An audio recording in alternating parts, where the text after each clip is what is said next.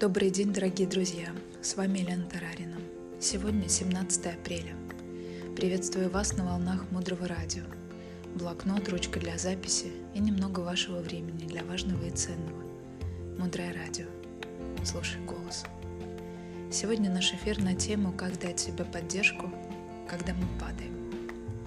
И сегодня будем говорить о наших духовных нравственных падениях, когда мы забываем выполнять свои практики – держать те обязательства, которые мы взяли на себя.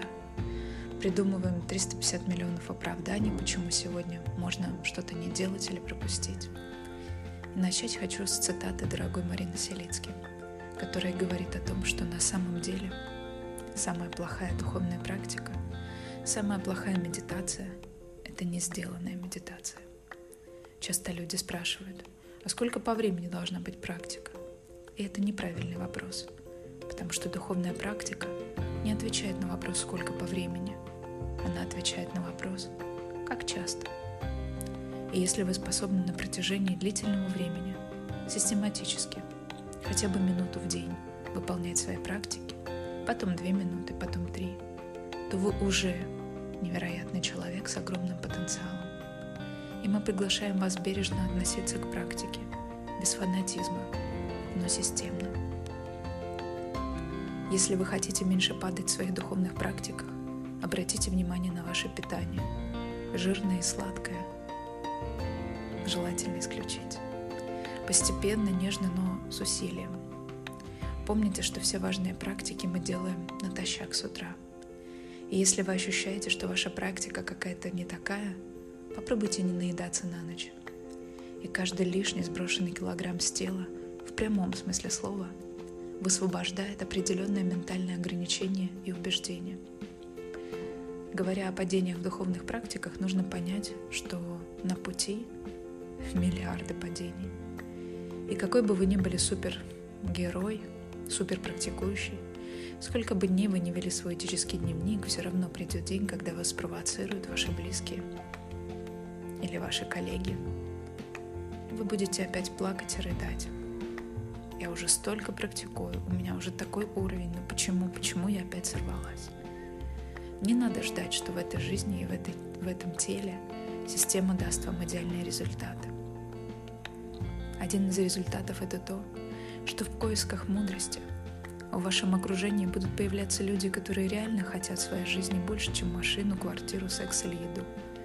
И они всегда готовы оказать поддержку в трудных ситуациях, в том числе, когда вы падаете в практиках. И вам невероятно повезло, потому что таких людей в этом мире очень мало. И если они есть рядом с вами, если вы можете назвать их своими друзьями и опереться на них, вы достигли высочайшего уровня в своей духовной практике. Как определить уровень наших духовных падений? Этот уровень напрямую связан с нашей готовностью работать над своим окружением и над своими родными и близкими – они являются своего рода индикатором того, что происходит с нами в нашей духовной практике. Если у вас все стабильно, если у людей вокруг вас тоже процессы выравниваются, если у вас сегодня есть йога, а потом неделю нет, медитация есть, а потом нет, это проблема. Еще хуже, если вы взяли на себя обязательства перед вашим учителем, наставником или другом или партнером что-то делать и выпадаете – тогда еще сложнее. И именно поэтому, если вы все-таки берете обязательства или что-то обещаете себе, возьмите что-то очень маленькое, сделайте больше, будете ликовать. И так помните о том, что духовная практика — это лайфстайл, то есть это стиль жизни, это каждый день, это жизнь в состоянии осознанности. И как только мы говорим себе «я делаю свою духовную работу», нас начинают атаковать безудержно и безжалостно по очереди. Все 84 тысячи омрачений. И как раз к концу дня ты стоишь как расстрелянный пулями. Потому что по-любому в этой сансарной жизни стать победителем очень сложно. Но есть люди, которые смогли это сделать. И в конце концов, а почему бы и не я? Важно думать о себе. Не надо думать, что просветление и истинное счастье для кого-то особенного нет. допускайте мысль, что эта опция открыта и для вас. Дальше глубже. Оставайтесь с нами на волнах Мудрого Радио. Этот проект создан под вдохновением дорогой Марины Селицки. Мудрое радио – это благотворительный проект. Мы строим образовательный международный ретритный центр Наланда. Все средства, собранные с ваших пожертвований в проекте «Мудрое радио», направлены на реконструкцию нашей Наланды. «Мудрое радио. Слушай голос».